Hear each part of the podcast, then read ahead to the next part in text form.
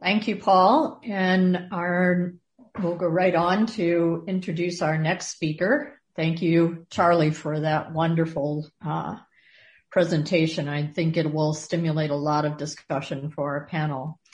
So our next speaker is Dr. Steven Johnson, who's a professor of medicine in the Division of Infectious Diseases at University of Colorado at Denver.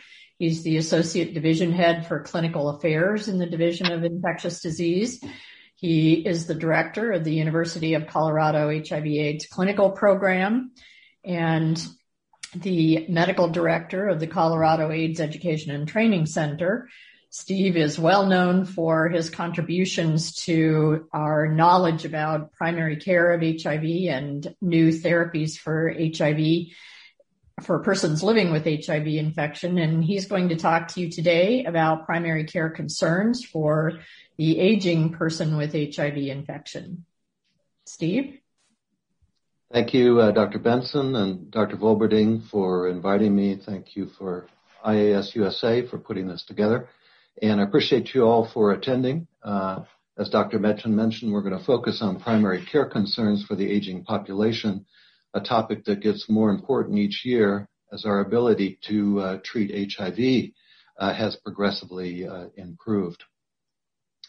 Um, I do have one disclosure that I uh, am, have listed here. The uh, objectives are, are, really threefold. First of all, I'd like to review for you the common comorbidities uh, in older people with HIV. If you are uh, uh, in practice and doing a lot of care, I think this is a very familiar subject for you, and also recognizing what leads to death. I then want to turn and talk about age-related recommendations from mostly the U.S. Preventive Service Task Force, although I will mention the IDSA primary care guidelines focusing on some of the recommendations that uh, have specific age ranges.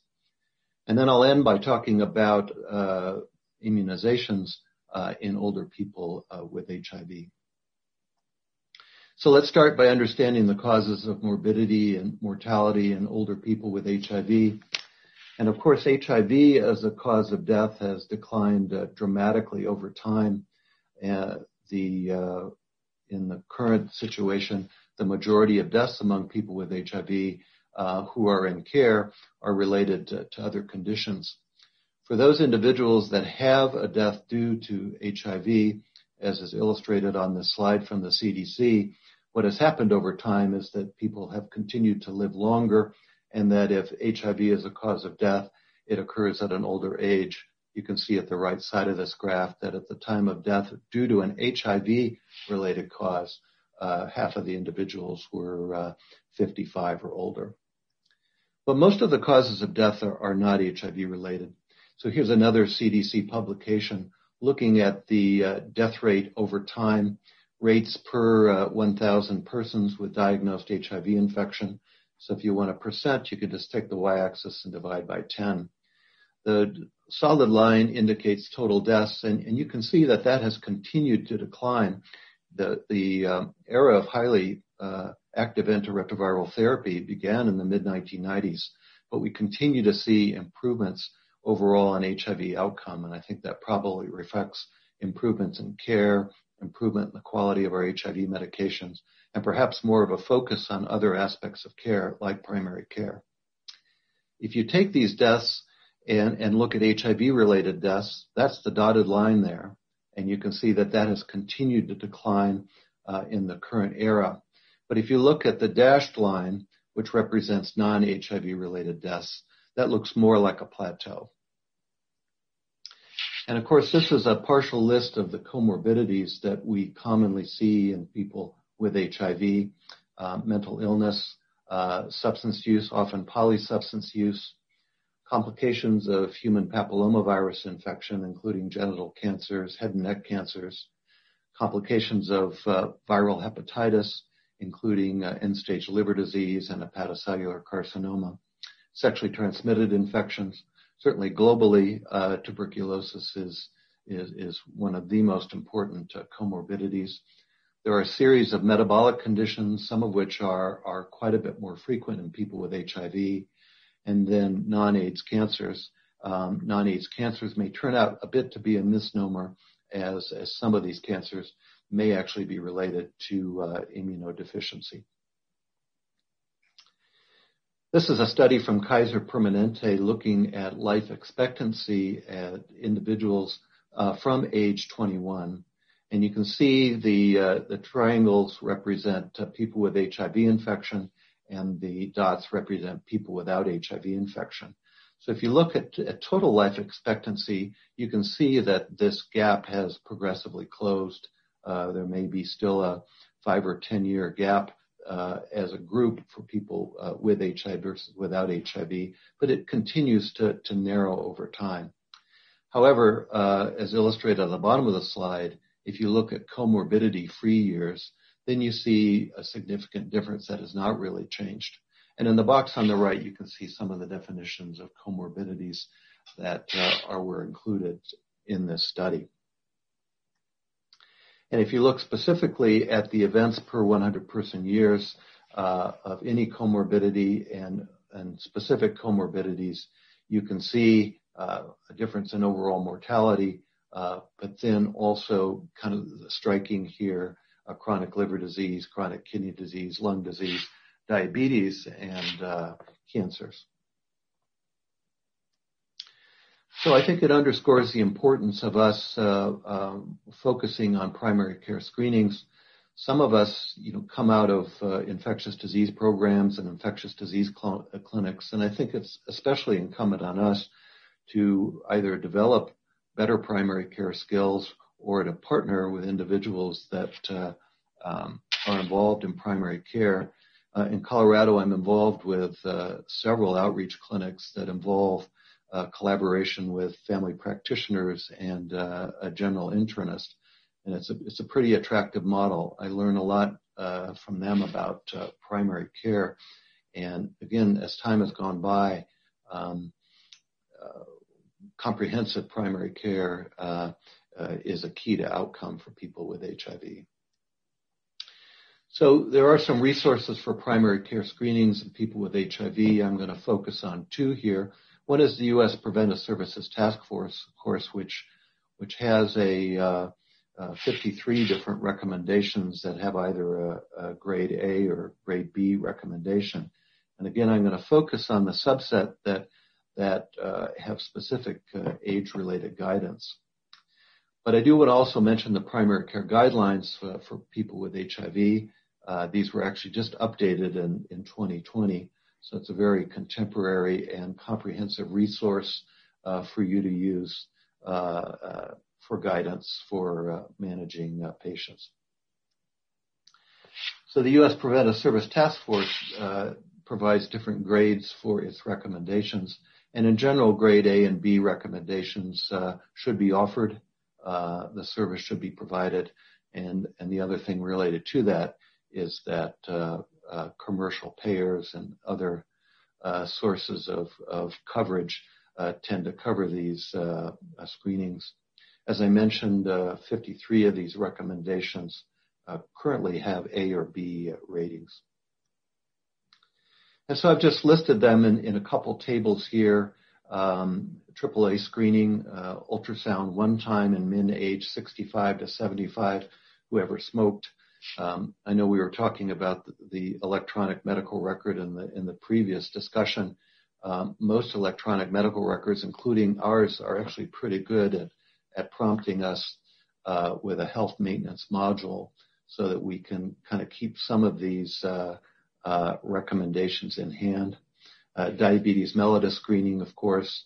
Um, aspirin used to prevent cardiovascular disease and colorectal cancer. Uh, recommended in, in adults age 50 to 59 who have a 10% or greater risk of cardiovascular disease eh, are not at increased risk of bleeding and have a life expectancy of at least 10 years. Breast cancer screening has an age range of 50 uh, to 74 years uh, biennial screening uh, in women. And then cervical cancer screening uh, has an age range uh, at least up to age 65 years. I wanted to uh, emphasize uh, this screening for breast and cervical cancer in women with HIV, and for this I'll, I'll refer to the IDSA primary care guidelines, which again were very recently uh, updated. The guidelines are actually quite similar. Breast cancer age 50 to 75 years, uh, performed at least every two years. And then cervical cancer for those above 30 years, um, there's an option of, of, pap smear only versus pap with HPV testing. And, uh, and in general, again, continue screening past 65 years. One of the interesting articles that I recently read was the uh, growing population of adults who will uh, uh, be over 100 years old in the United States. And that makes me think that some of these age-related recommendations um, um, may need to be adjusted over time. And uh, also, I appreciate Dr. Flexner's point that uh, that some people are physiologically older than other people or younger than people, uh, despite uh, a similar age. One other table, so other screenings uh, colorectal screening, you know, we've traditionally done this uh, uh, from individuals aged 50 to 75 years. But earlier this year, there was an update, a B recommendation for adults aged 45 to 49 years. There's a specific recommendation regarding falls prevention, hepatitis C screening, CT lung cancer screening, which also was recently adjusted to just 20 pack year history and then osteoporosis screening. There are some differences from in guidelines, of course. The uh, USPSTF really focuses on postmenopausal women less than 65 years at increased risk, as well as all women 65 years and older, whereas our IDSA guidelines recommend screening in uh, all postmenopausal women and men who are age uh, 50 years or greater. I wanted to mention a little bit about cause of death because I think it helps to inform the importance of the screenings that we're doing. Uh, this is from the DAD study. The DAD, of course, is, is that very large cohort where we've learned a lot about a lot of things. Uh, the, uh, the incidence of comorbidities, side effects of antiretroviral therapies. But they've also had a very systematic approach to categorizing causes of death in people with HIV and this is data from a, a, a, publication in 2014. The columns on the left is the time period of 1999 to 2000. The columns on the right are 2009 to 2011. You can see some changes have occurred over time, and of course, if we had an even more contemporary analysis, some of these trends may have changed uh, further. But you'll see a decline in, in deaths due to AIDS, that's in the light blue, and you'll see a jump in the in the percentage of uh, deaths due to non-AIDS cancers. We looked at this at our own program at the University of Colorado, where we looked at 100 consecutive deaths over a six-year period. Uh, we have a relatively large HIV program, um, and uh, and and could categorize 32 of those uh, deaths as cancer deaths. Now, a couple of these, you know, would be AIDS defining, certainly lymphoma and cervical cancer. But you can see the prevalence of some of the other conditions, including lung cancer. And in the key on the right, I've put some of the cofactors that we think are important, HPV infection, viral hepatitis, tobacco use, uh, tobacco use being still more prevalent uh, as a whole in people with HIV compared to the uh, general population. This is another cohort that looked at cancer as a cause of death in people with AIDS in the United States. Very big cohort, 83,000 people. Non-Hodgkin's lymphoma was the most common cause of cancer death, but lung cancer was the most common uh, non-AIDS cancer. And so I think it's appropriate to uh, to emphasize the CT lung cancer screening. Uh, again, uh, JAMA earlier this year, uh, the 2021 update of their 2013 recommendation and applies now to people aged 50 to 80 years who have a 20 pack year history of uh, smoking and either currently smoke or have quit within the past uh, 15 years. Annual screening uh, with low dose chest CT, and then the caveat that screening should be discontinued uh, once the person has not uh, smoked for 15 years or develop a a health problem that substantially affects life uh, expectancy. Now, this is another study that I like to use to point out the uh, the prevalence of non-AIDS cancers. This is a, uh, a comparison of cohorts. Uh, the numerator is actually two different HIV cohorts: the HIV outpatient study, or HOPS, and then the Adult Spectrum of Disease uh, project. And then the comparator arm is actually a general cancer cohort in the United States called SEER. And uh, by comparing these cohorts, then generating these uh, standardized rate ratios. So the, the, the rate, the way you read this table is that people with HIV have a risk of anal cancer that's 43 times uh, that of the uh, uh, general population. And of course, a number of other cancers that are lift, uh, uh, listed here are uh, are at statistically higher levels. And, and I think when you look at the list, you can think of some of the cofactors we've already talked about in terms of tobacco use and and HPV infection, for example, viral hepatitis. One of the interesting things is some of the studies that have looked at lung cancer, even when you control for tobacco use, uh, there has been an association with a low CD4 count and uh, or a low CD4 nadir. So although much of this may be due to these comorbidities, these other infections or habits such as tobacco use, it's also possible that there's a component of HIV itself that a period of immunodeficiency reduces uh, immune surveillance and uh, and, and uh, increases the risk of cancer. So I thought I'd also then uh, uh, uh emphasize the colorectal cancer screening. Uh, this was a 2021 update of the 2016 recommendation, uh, recommending colorectal screening in all adults 50 to 75 as an A recommendation, but now a younger group, 45 to 49 years. And I'd be interested from the group today whether any of you have oper- operationalized uh, this uh, lower age range for screening. And then and I included that screening may be offered to selective individuals age 76 or, or, or higher based on overall health prior screening and uh, and preferences. Um, I, I, think this is important uh, to mention that that that despite the presence of these guidelines, that that there can be room for clinical judgment and uh, and you know provided you can get uh, certain screening tests co- covered, uh, it may make sense to screen beyond the ages recommendation uh, recommended uh, in certain settings. And I just list some of the screening methods, which can include either stool-based tests or visual, visualization methods. So, as it illustrates, I think an important strategy in the um, clinic now is to have a uh, specific uh, approach to cancer screening, and I've listed some of the common cancers and some of the uh, important interventions here. Um, as you can see under anal cancer, uh, the use of anal cytology is still a bit of a question mark. Uh, we and a number of other centers are part of the national anchor study, which is really going to help to determine whether treating high-grade dysplasia uh, uh, can prevent cancer. Look forward to the results of that story. Um, and again, I think many of the other items on this slide are uh, self-explanatory.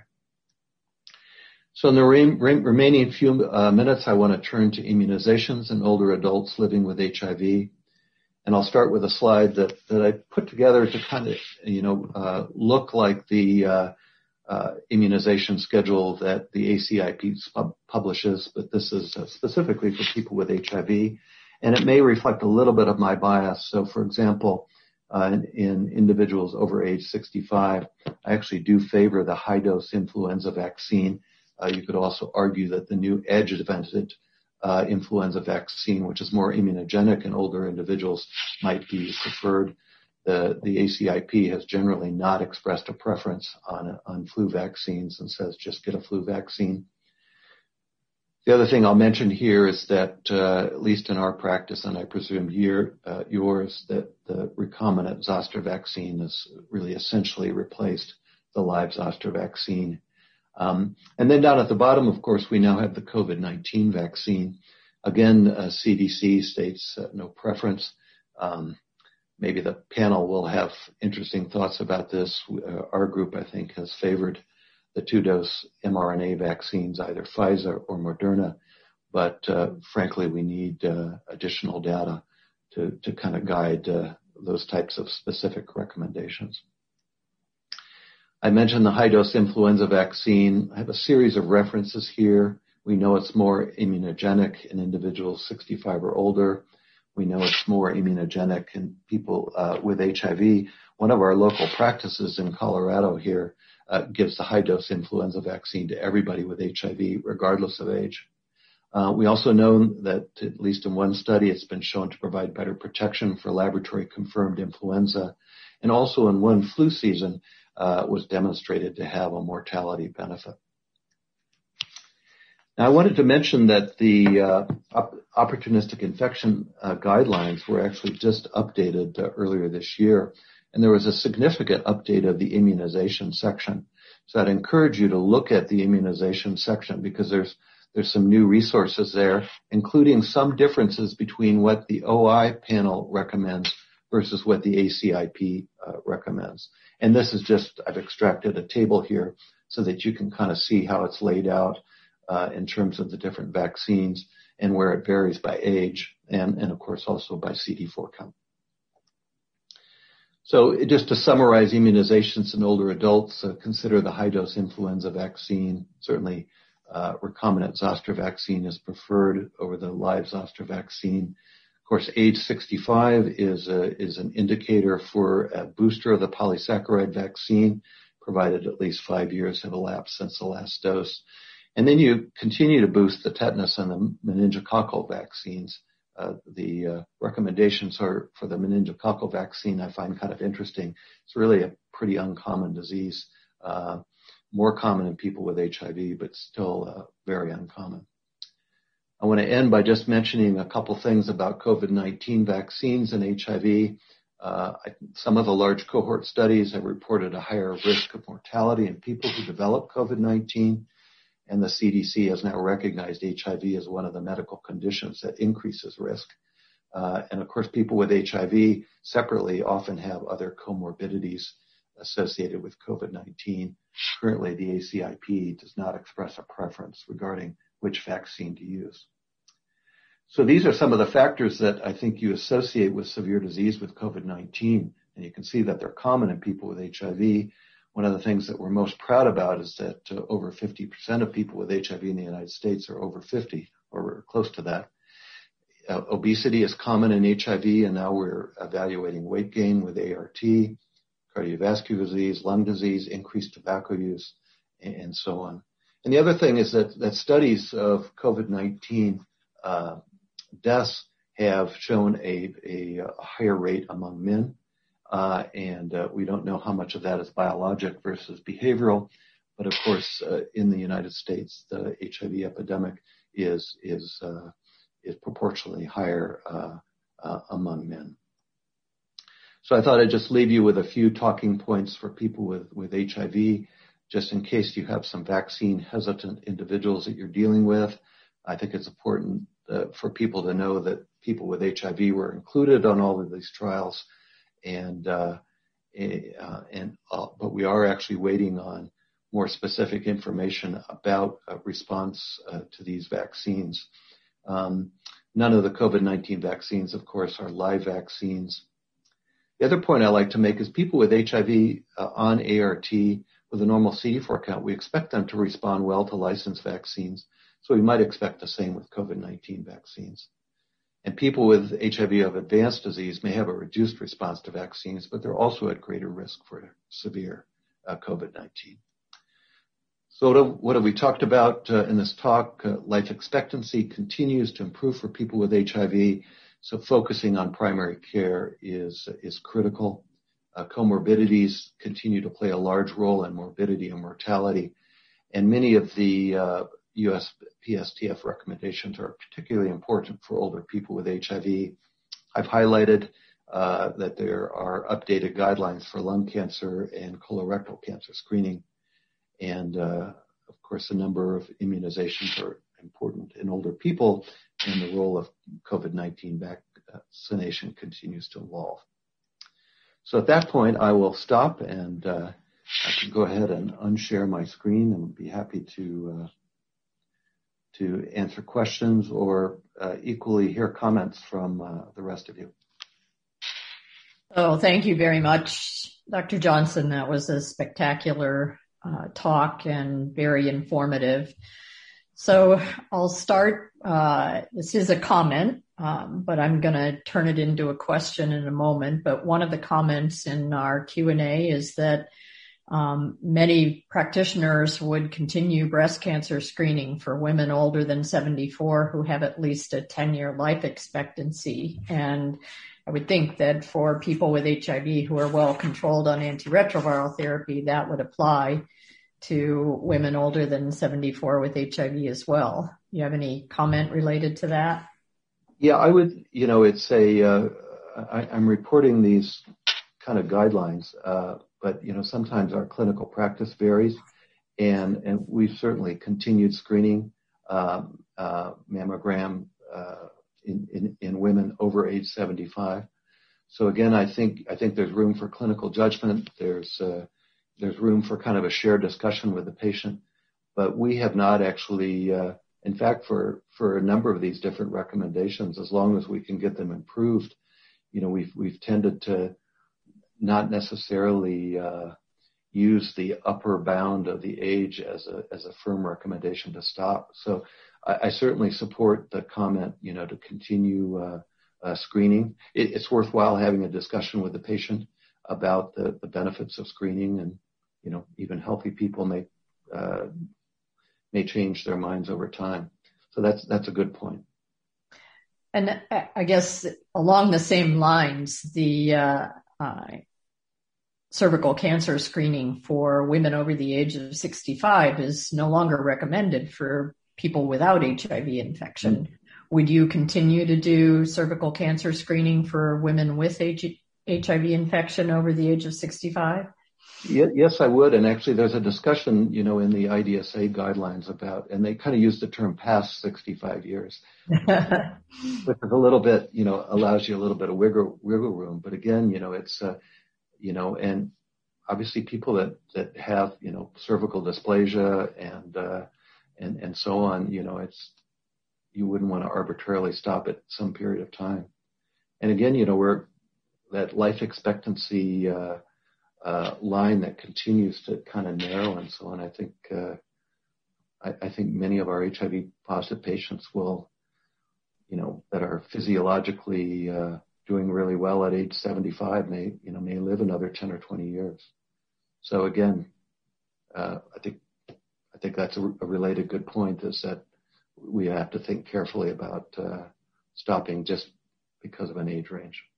Now, now one of the issues you run into, you know, is is is could you get pushback from payers and things like that if you're trying to do things that are that are outside of the guidelines. But I haven't really seen that we've had much difficulty with that. Um, you know, sometimes we change our uh, referral a little subtly, you know, to kind of reflect our concern about something so it sounds a little bit less like screening and more like we're doing it for clinical indications. And another question that comes from our audience, are there any current data regarding KS incidence in older age groups with people living with HIV? Well, you know, maybe others on the on the panel can answer that. I, I am not aware. Uh, you know, we've anecdotally still see an occasional uh, case of Kaposi sarcoma. Uh, certainly, the overall incidence in the U.S. seems to be quite a bit lower um, but I can't really cite specific data. Um, and how about uh, commenting on doing anal pap smears in patients at risk for HPV infection? I think you covered this a little bit in your talk, but maybe expand a little. Yeah, and, and I would encourage you actually to look at the look at the discussion of this in the new IDSA guidelines because it's a little bit more uh, in favor of doing anal cytologic screening. I think, uh, as I mentioned with the with the anchor study, we actually don't know at this point that aggressive treatment of high grade dysplasia versus a very you know active monitoring program actually reduces you know the the risk of, anal cancer compared to you know careful digital rectal exams and and other types of screening. Um, you know, I think we hopefully that the the uh, anchor uh, trial will help to definitively uh, answer this. We've really offered it as as a standard of care uh, in our clinic for quite some time. Uh, but when individuals are in certain settings, perhaps rural clinics without, you know, access to uh, groups that do high resolution anoscopy, it's certainly not wrong not to do it. And, and, and part of the guidelines are if you are going to do it, then you, you actually need a program in place to kind of react to the findings. And so if you're, if you're finding high grade dysplasia, ideally you would have a referral, um, to, uh, to undergo high resolution anoscopy. I know that our program here at the University of Colorado and Denver Health, we actually have individuals coming from all over Colorado, you know, coming to our anal rectal disease clinic to kind of get these screenings. Um, but again, if, if you're not in a position that you can do it, I, I don't think it's uh, I don't think it's wrong to not do it. But but I do think it's then very important for uh, digital rectal exams. Great. Well, I think that's all the time we have for questions. So any additional ones we'll answer in the panel discussion. And thank you very much for really a wonderful talk, Steve. I'm going to turn it back over to Paul to introduce our last speaker of the day.